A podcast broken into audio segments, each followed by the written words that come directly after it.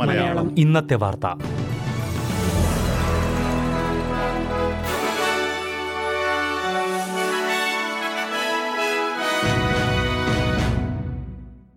നമസ്കാരം. S B S Malayalam ഇന്നത്തെ വാർത്തയിലേക്ക് സ്വാഗതം.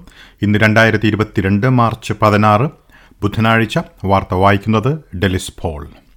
Russian president Vladimir പുടിന്റെ വീഴ്ചയ്ക്ക് കാരണമാകാൻ സാധ്യതയുള്ള ഒരു നടപടിയായി യുക്രൈനിന് നേരെയുള്ള ആക്രമണം മാറിയേക്കാമെന്ന് ഓസ്ട്രേലിയൻ പ്രതിരോധ മന്ത്രി പീറ്റർ ഡട്ടൻ പറഞ്ഞു.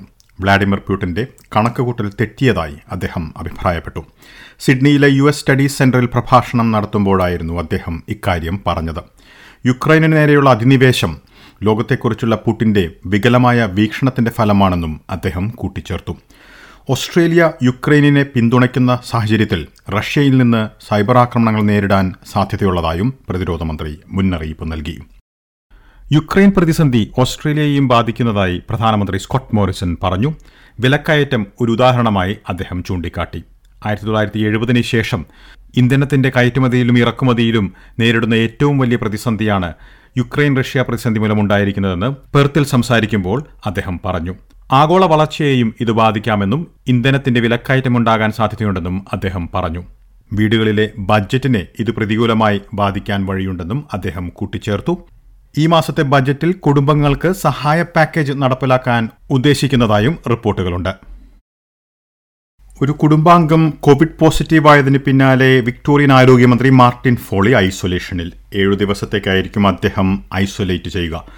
വിക്ടോറിയയിൽ പുതിയതായി ഒൻപതിനായിരത്തി നാനൂറ്റി ഇരുപത്തിയാറ് കോവിഡ് കേസുകൾ സ്ഥിരീകരിച്ചു. ഓരോ ആഴ്ചയും പത്ത് ശതമാനത്തിന്റെ വർധനവാണ് പ്രതിദിന നിരക്കിൽ റിപ്പോർട്ട് ചെയ്യുന്നത്. ന്യൂ സൗത്ത് വെയിൽസിലാകട്ടെ മുപ്പതിനായിരത്തി നാനൂറ്റി രണ്ട് പുതിയ കോവിഡ് കേസുകൾ റിപ്പോർട്ട് ചെയ്തു.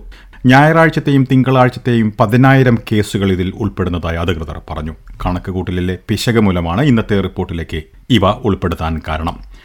ടാസ്മാനിയയിൽ ഏഴായിരത്തി അറുന്നൂറ്റി നാൽപ്പത് പുതിയ കോവിഡ് കേസുകളും ഓസ്ട്രേലിയൻ ക്യാപിറ്റൽ ടെറിട്ടറിയിൽ ആയിരത്തി ഇരുന്നൂറ്റി ഇരുപത്തിയാറും ക്വീൻസ്ലാൻഡിൽ ആറായിരത്തി ഒരുന്നൂറ്റി മുപ്പത്തിയാറും കോവിഡ് കേസുകൾ സ്ഥിരീകരിച്ചിട്ടുണ്ട്.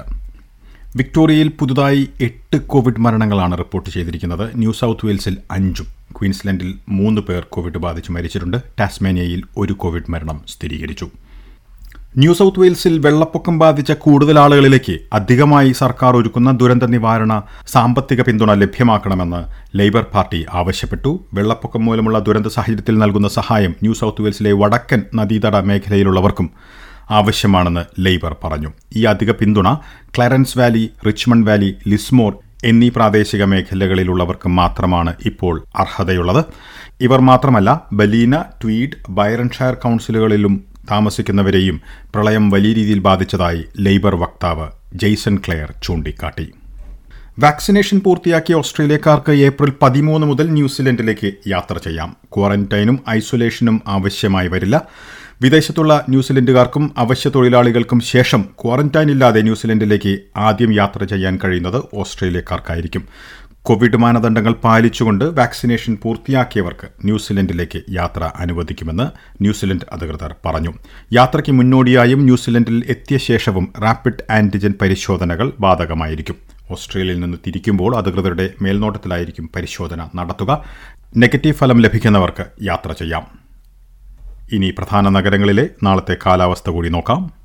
സിഡ്നിയിൽ ഭാഗികമായി മേഘാവൃതമായിരിക്കും. പ്രതീക്ഷിക്കുന്ന കൂടിയ താപനില ഇരുപത്തിയേഴ് ഡിഗ്രി സെൽഷ്യസ്. മെൽബണിൽ മഴയ്ക്കു സാധ്യത. പ്രതീക്ഷിക്കുന്ന കൂടിയ താപനില ഇരുപത്തിയൊൻപത് ഡിഗ്രി. ബ്രിസ്ബനിൽ നേരിയ മഴയ്ക്ക് സാധ്യത പ്രതീക്ഷിക്കുന്ന കൂടിയ താപനില മുപ്പത് ഡിഗ്രി സെൽഷ്യസ് പെർത്തിൽ തെളിഞ്ഞ കാലാവസ്ഥയ്ക്കുള്ള സാധ്യത പ്രതീക്ഷിക്കുന്ന കൂടിയ താപനില മുപ്പത്തിയൊന്ന് ഡിഗ്രി.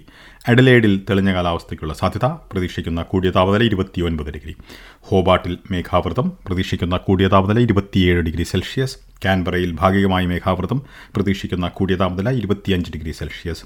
ഡാർവിനിൽ മഴയ്ക്കു സാധ്യത പ്രതീക്ഷിക്കുന്ന കൂടിയ താപനില മുപ്പത്തിമൂന്ന് ഡിഗ്രി സെൽഷ്യസ്. ഇതോടെ ഇന്നത്തെ വാർത്താ ബുള്ളറ്റിൻ ഇവിടെ പൂർണമാകുന്നു. നാളെ വൈകിട്ട് എട്ട് മണിക്ക് എസ് ബി എസ് മലയാളം ഒരു മണിക്കൂർ പരിപാടിയുമായി തിരിച്ചെത്തും. ഇന്ന് വാർത്ത വായിച്ചത് ഡെലിസ് പോൾ.